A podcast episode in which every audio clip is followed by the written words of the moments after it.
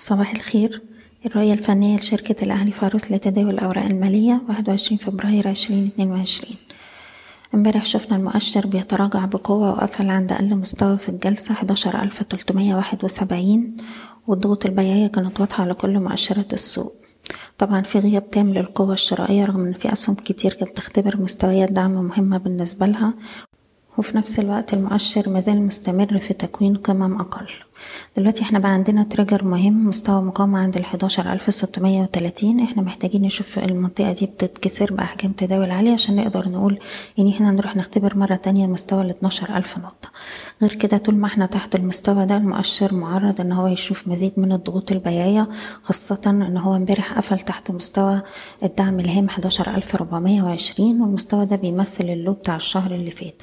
وبالتالي هو لو أكد كسر المستوى ده الأسفل أقرب دعم عندنا هيكون عند مية وتمانين نقطة. من المهم جدا دلوقتي إن إحنا نلتزم بإجراءات حماية الأرباح وتقليل المخاطر بمعنى إن إحنا نقلل مراكز الشراء بالهامش إن إحنا نحترم مستويات إيقاف الخسائر لكل سهم أو نرفع مستويات حماية الأرباح لأقرب دعم حسب كل سهم على حدة. بشكركم بتمنى لكم التوفيق. إيضاح الشركة غير مسؤولة عن أي قرارات استثمارية يتم اتخاذها بناء على هذا التسجيل.